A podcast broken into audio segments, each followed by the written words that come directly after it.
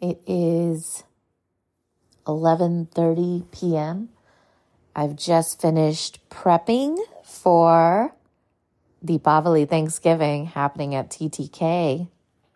Tomorrow we were rained out today. Thursday here in Austin. But we're not rained out.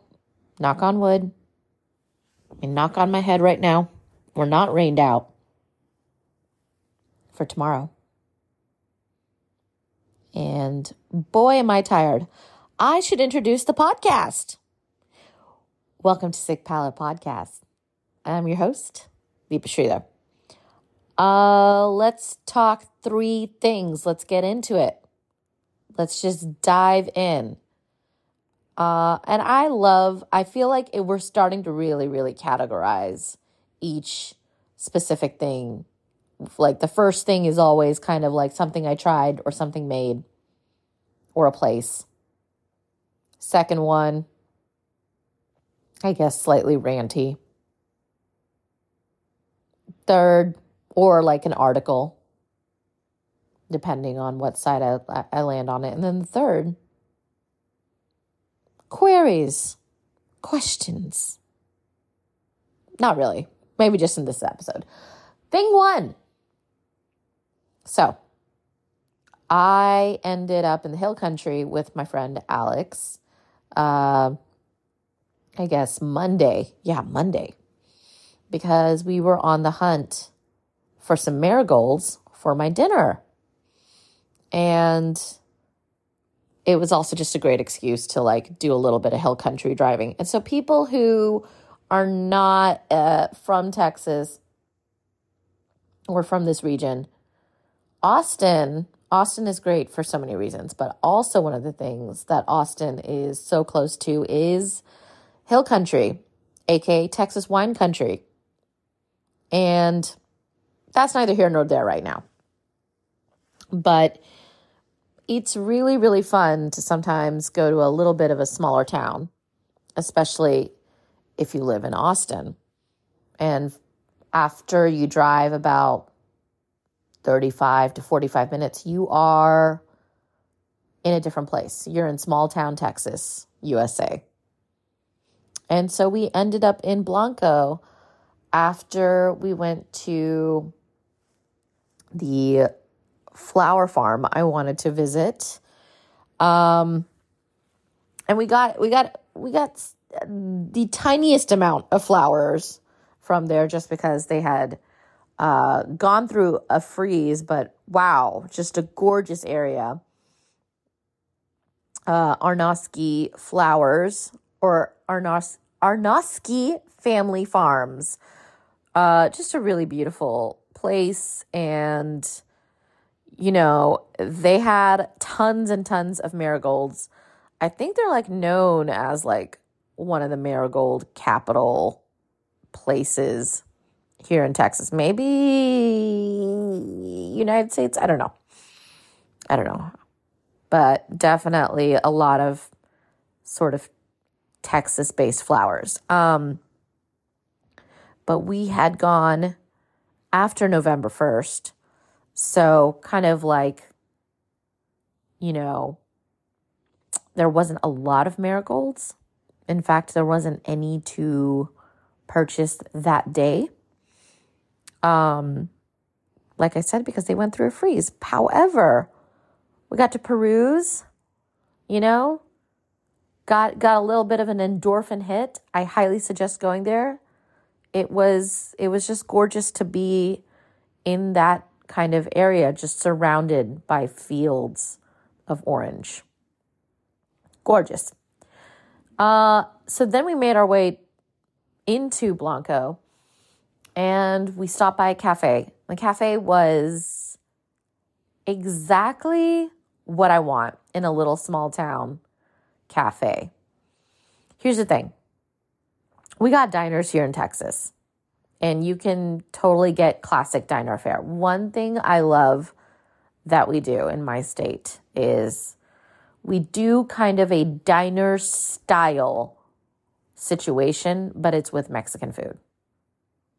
Um, Cisco's here in town, perfect example of that. where you can get kind of like a breakfast plate. He'll have like beans and, you know, tortillas, migas. Those all are kind of like usual suspects. But we found ourselves at Rio Blanco Cafe, which was Mexican Caribbean. And so good. Coffee, really good. Really great vibe. Uh, owners, super friendly. Food, pretty bomb. Handmade tortillas. Um, you know, uh, it looks like the corn is sourced well. I mean, they're they're really doing it right. But breakfast plate had quesadillas with a little bit of chorizo in there, beans, really good, and you know, sunny side eggs. And here was my favorite thing. As soon as we sat down, me and Alex, a trio, a trio of their salsas came through. Very, very good. And I mean, I just, it was exactly what I wanted, exactly what I craved. But I highly suggest get yourself to a Mexican style diner in a small town in Texas. To me, that's like, oh man, that is that is a hundred percent just sort of soul awakening, like shake cobwebs off kind of sort of place. God, after prepping so much food and realizing now that I'm hungry, I need to stop talking about this place because, like, there's no way I can get it right now. That's all I want. We have to move to thing two. And I'm saying that more to myself than to you. Okay, let's do it.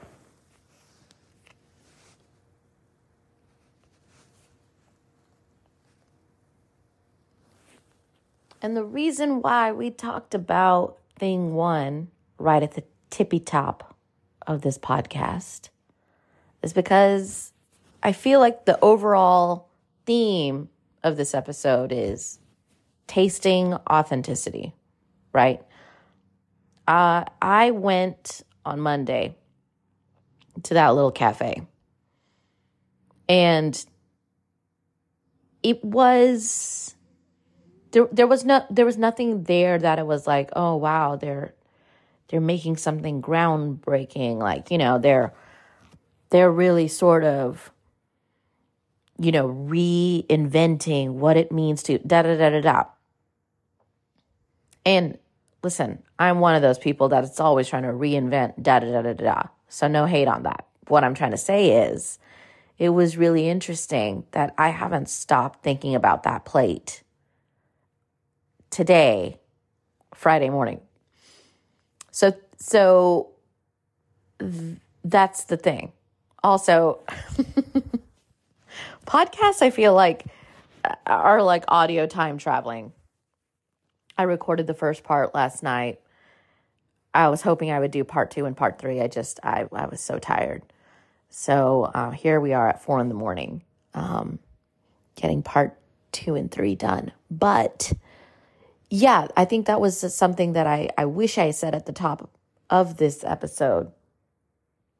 It, it stuck with me. Every day I was like, man, not only was that plate good, the salsas were so delicious. The owner was so proud of that plate. And I can't wait to go back to Blanco, Texas and have another iteration of that plate. And the reason, the reason why I'm thinking about that plate Friday morning, it was just like a small pit stop for me and Alex, right? It's because it came through. It was authentic to the person representing the owner, talking about the food that's being made in the kitchen.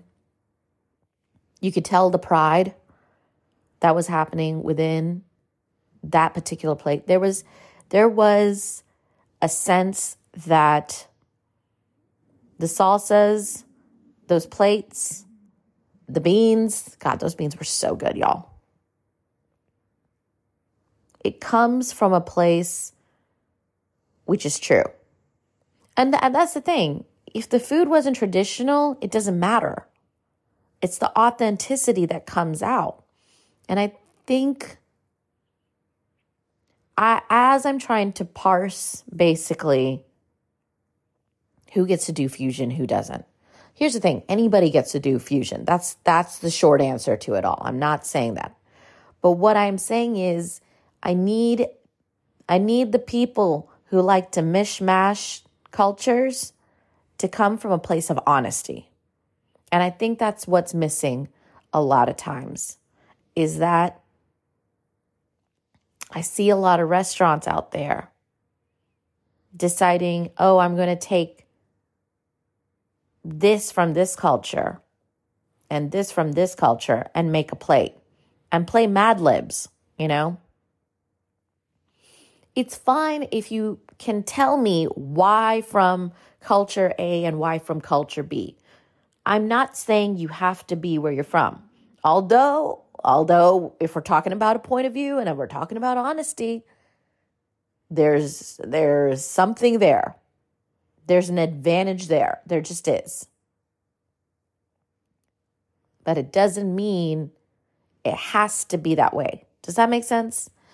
But what it does mean is that it has to come from a place of earnestness, sincerity, and the ability to sort of know your spot in the cultures you're trying to represent.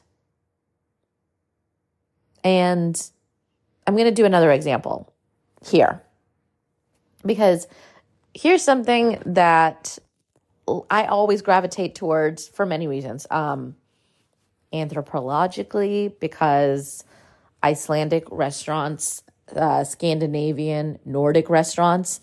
Um, God, I'll always find whatever they're doing. I'll be like, wow, that's so South Indian of them in in the most different way, and that's because, um, little history lesson for y'all. Uh, Norwegian countries and Indian regions, Indian origin regions. There's there's a connection in people and how we migrated. And so a lot of their way of thinking about food is a lot of our way of thinking about food. So the flavors, flavors are different. Though what I find to be very funny is that in Nordic cooking, there's a lot of cardamom in their desserts. and I, I just find that interesting you know and that's and that's true to who they are but it makes you think okay where are they getting that cardamom right um okay.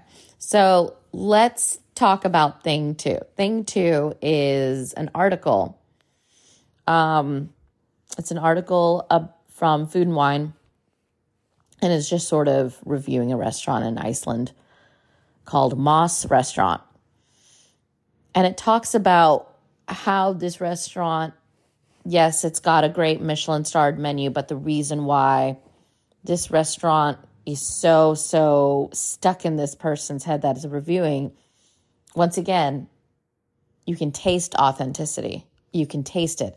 And and very different from this whole like Rio Blanco cafe that I was talking about. But I think still the same different but same. Because at Moss, at this place in Iceland, that is, you know, it's one of those where like the dining room, it's like looking over black lava fields, okay? It's going to be like, you know, prix fixe seven, eight courser, and it's going to like blow your mind in every way. But the writer, the food writer of this article is is really sort of highlighting the butter. And I, I when I read it, I not only was I like, "Oh god, I hope one day I get to try that," but also I can tell each step of it felt important to the chef and it felt um, culturally important to the chef. So it, it made sense. It made it came from a place of honesty, sincerity, and understanding that there is a point of view there. That's all I'm trying to say here. So the butter is made by whipping skyr, skyr, spelled S K Y R. It's basically Icelandic yogurt. See another very South Indian thing. They're very high. Uh, they're they're like a deeply yogurted culture, such as our people. Um, but deeply yogurted culture. I need to, I need to learn how to talk at 4 a.m. Deeply yogurted culture. Holy shit. And I I just don't have the wherewithal to to re-record that. I mean, that's just going to be on the record. I said that. Disgusting. Skyr. It's like a really, really, really thick yogurt. It's an Icelandic yogurt, okay? But they whip it. So basically, when you whip any kind of um, full fat dairy, um, it, it, it essentially lets the quote unquote fat rise the butter, essentially rise rise to the top or separates it. And then you're able to basically strain it. Um, and the top, what you have left is butter. And what you have is basically the water, the whey out of it. So basically, they're taking yogurt, they're whipping it into butter, and then they're finishing it by um, sprinkling a type of seaweed that they find in that region and sea salt and and the salt and the seaweed are both processed here either on I don't know if it's on the premises. I think it might be either um essentially it's like from that region, but basically every part of this butter is like tasting their whole region on a plate. I mean, I hope at this point you're like looking up the restaurant as I did because that that amount of um, I want you to understand where I'm coming from. That's where that comes from. That sense of I need you to understand what all of this is about. And I think that's why this writer was like, hey, the seven courses that you're going to have at this restaurant all are going to be spectacular. Let me talk to you in this article about the thing that comes with the bread basket. You know, there's something really, really um, evocative, right? When you come from a place of authenticity, when you come from a place, it doesn't mean the food needs to be traditional. It doesn't even mean that the food needs to come from your specific culture. But if it doesn't, give me the reasons why this is important to you. And it can't just be, oh, I think I like this. And I like this without any any further research because there is a difference, right, between cultural appreciation. Anyone can cook any kind of food. I'm just begging you to have a point of view for it. Cultural appropriation is this I will take from this style of cooking, this I will take from this style of cooking. It's right here. Here you go. I'm a genius. Did you see how I mad libbed two cultures onto one plate? And it never tastes right it never really quite works, in my opinion. And sometimes it's not even like you can't even like figure out why, but there's something there. All right, thing three. Thing three was something that I debated on whether or not I wanted to speak to it because I, I simply I simply don't know enough about this restaurant. I just want to say that as a huge caveat. This is not me um, criticizing the restaurant on the whole. It's just me taking a look at a video that was sent to me by, at this point, five people and asking me what my thoughts are. Enough where I was like, okay, maybe, maybe I do need to just see what's going on here. So, uh, my sister actually sent this video to me first. Uh, it's from the uh, social media account of uh, Proxi Restaurant, which is a restaurant in Chicago. And, you know, I'm like I said, this is, I don't know enough about the restaurant. I don't know anything about the restaurant group. I, I, I'm, I'm coming here letting you know there are a lot of things I don't know. So I'm taking the video at face value, the Instagram video at face value. Okay, that's all we're doing. And um, I saw the video, and at first I was just like, "All right, whatever. It's um, it it it happens, and it's it's a little bit of an eye roll, but you know, it's fine. It's okay." And also, like you know, let's let's just get into it. So basically, it's a video. I'll, I'll share it in the notes. Um, it's a video of uh, the chef, and and by the way, looks like you know the chef knows what he's doing when it comes to getting flavor from a dish. So once again, it's not a knock on quality, not a knock on you know skill, nothing like that. But it is it is very very relevant I think in this whole idea of like cultural appreciation, authenticity, tasting that, and where is cultural appropriation, right? So he's making a dish which is upma. Upma for most South Indians we know. And in fact, if you say upma to a lot of South Indians, the first thing they're going to say is, mm, I'm good. At least I did. Okay. There was like only one type of upma I liked growing up. Upma basically is a breakfast item for us, okay? And it is um it is it's something your mom would make on Saturdays. And if you knew she was going to make upma on Saturdays, you were most of the time you were like, okay, fine, let's deal with it. Upma is basically like a a grain dish. It can be made from many different things.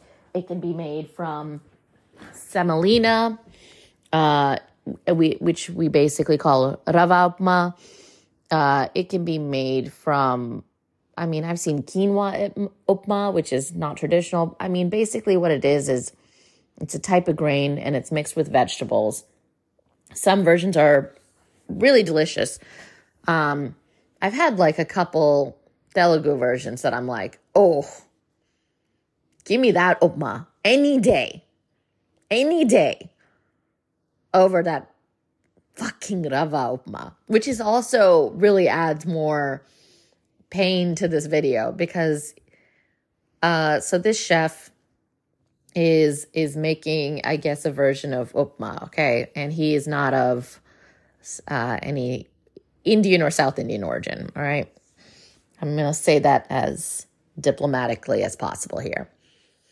First thing he does is he's explaining that this is a dish that they make at the restaurant.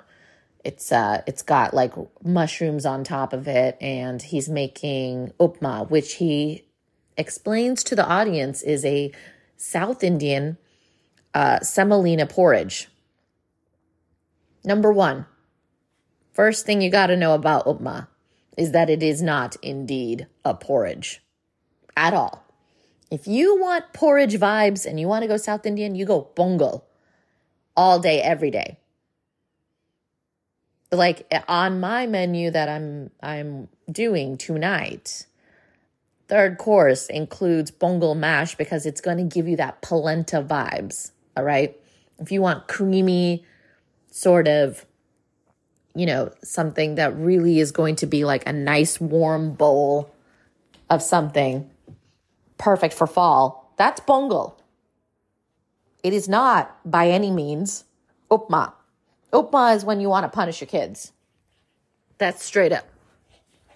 Number one. Number two, Um, you know, I, I do appreciate he goes into what curry leaves are, you know, you, you can tell he's like trying to understand the flavors.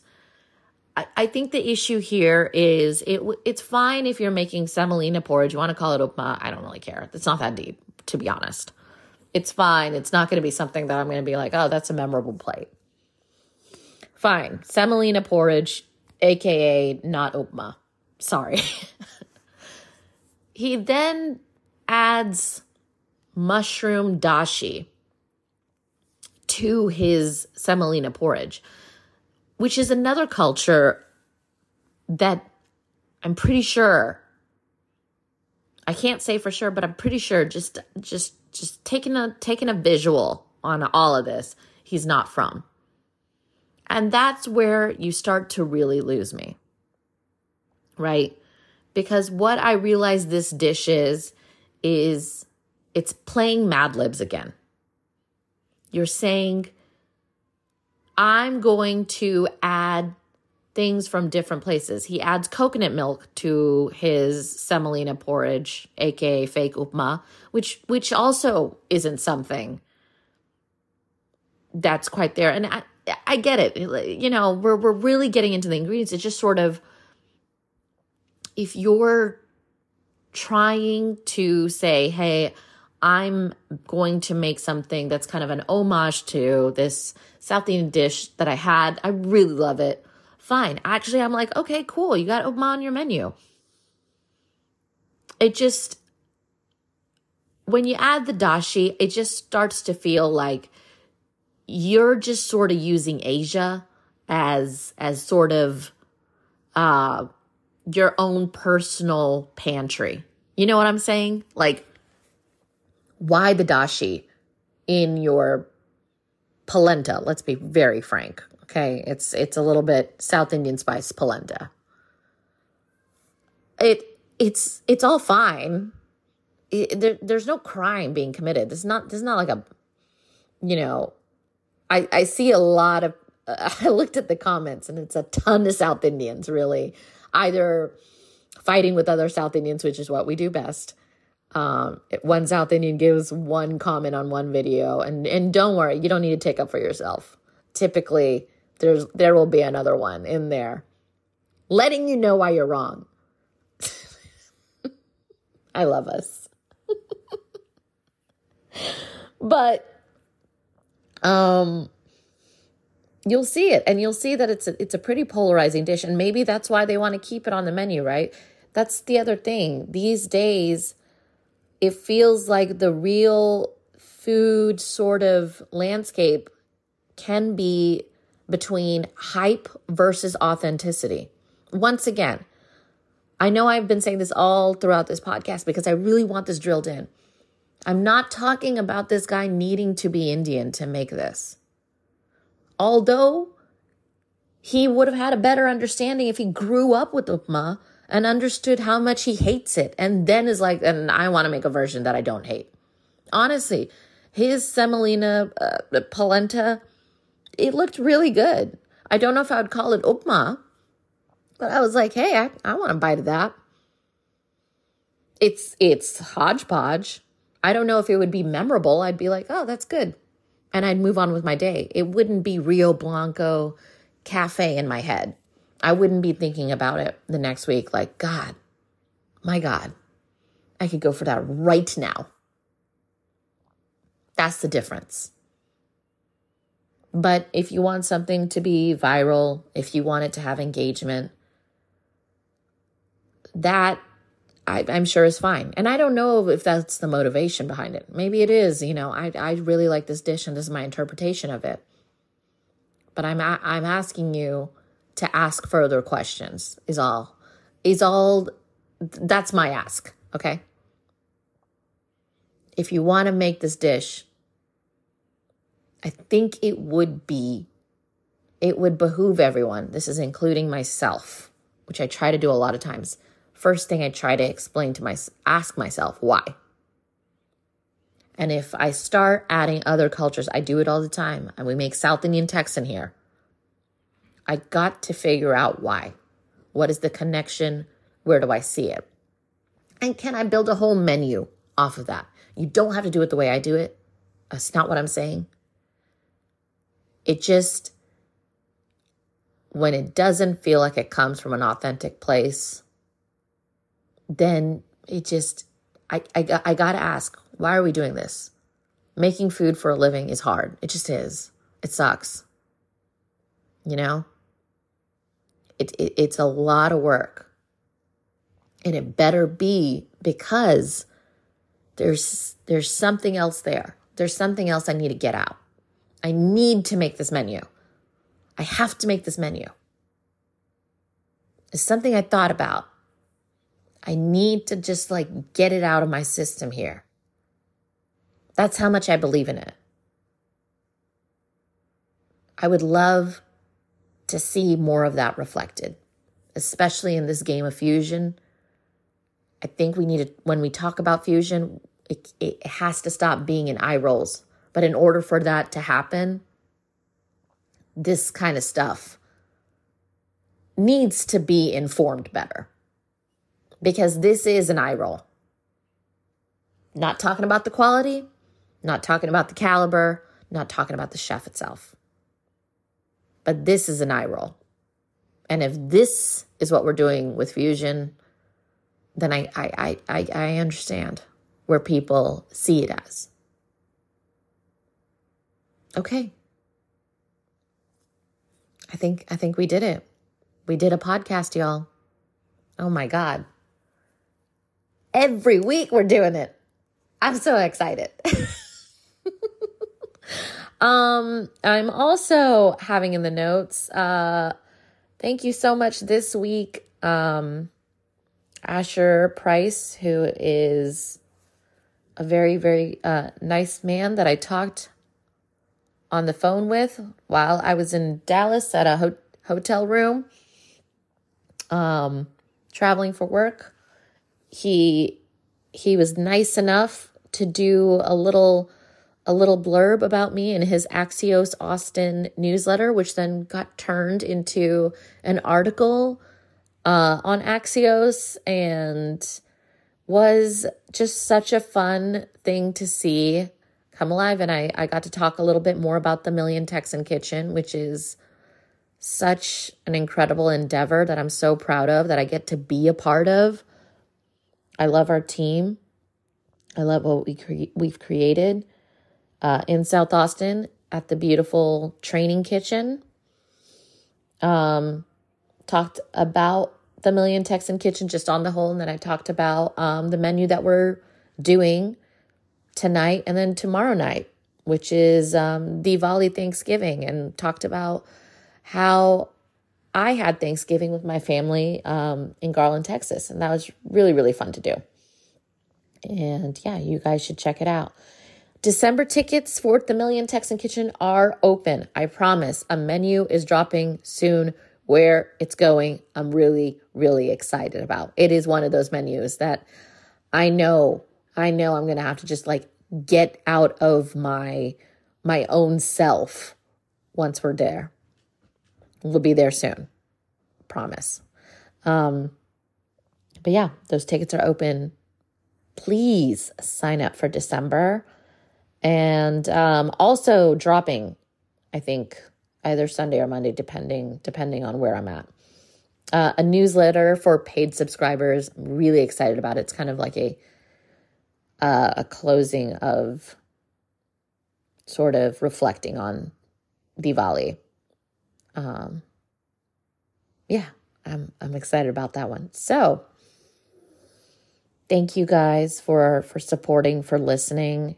Uh, it's been really, really, really at times challenging making sure this happens every week, but worth it. Truly worth it. And if you're interested in finding ways to support this sub Substack and Sicc Palette as a whole, you can also become a paid subscriber uh, you can do that for $5 a month. You can do that for $30 a year. Uh, and you can do that uh, anything in between. And if that doesn't work for y'all, email me and we can figure something else out. Um, but there's a lot of like great recipes behind the paywall. There's a lot of like um, podcasts that I've done in the past behind the paywall. So And I'm, you know, in the new year, we're going to make it really worth it for those paid subscriptions. Okay, guys, I got to get started on prep. Let's let's make Diwali Thanksgiving happen. I'll talk to y'all next week.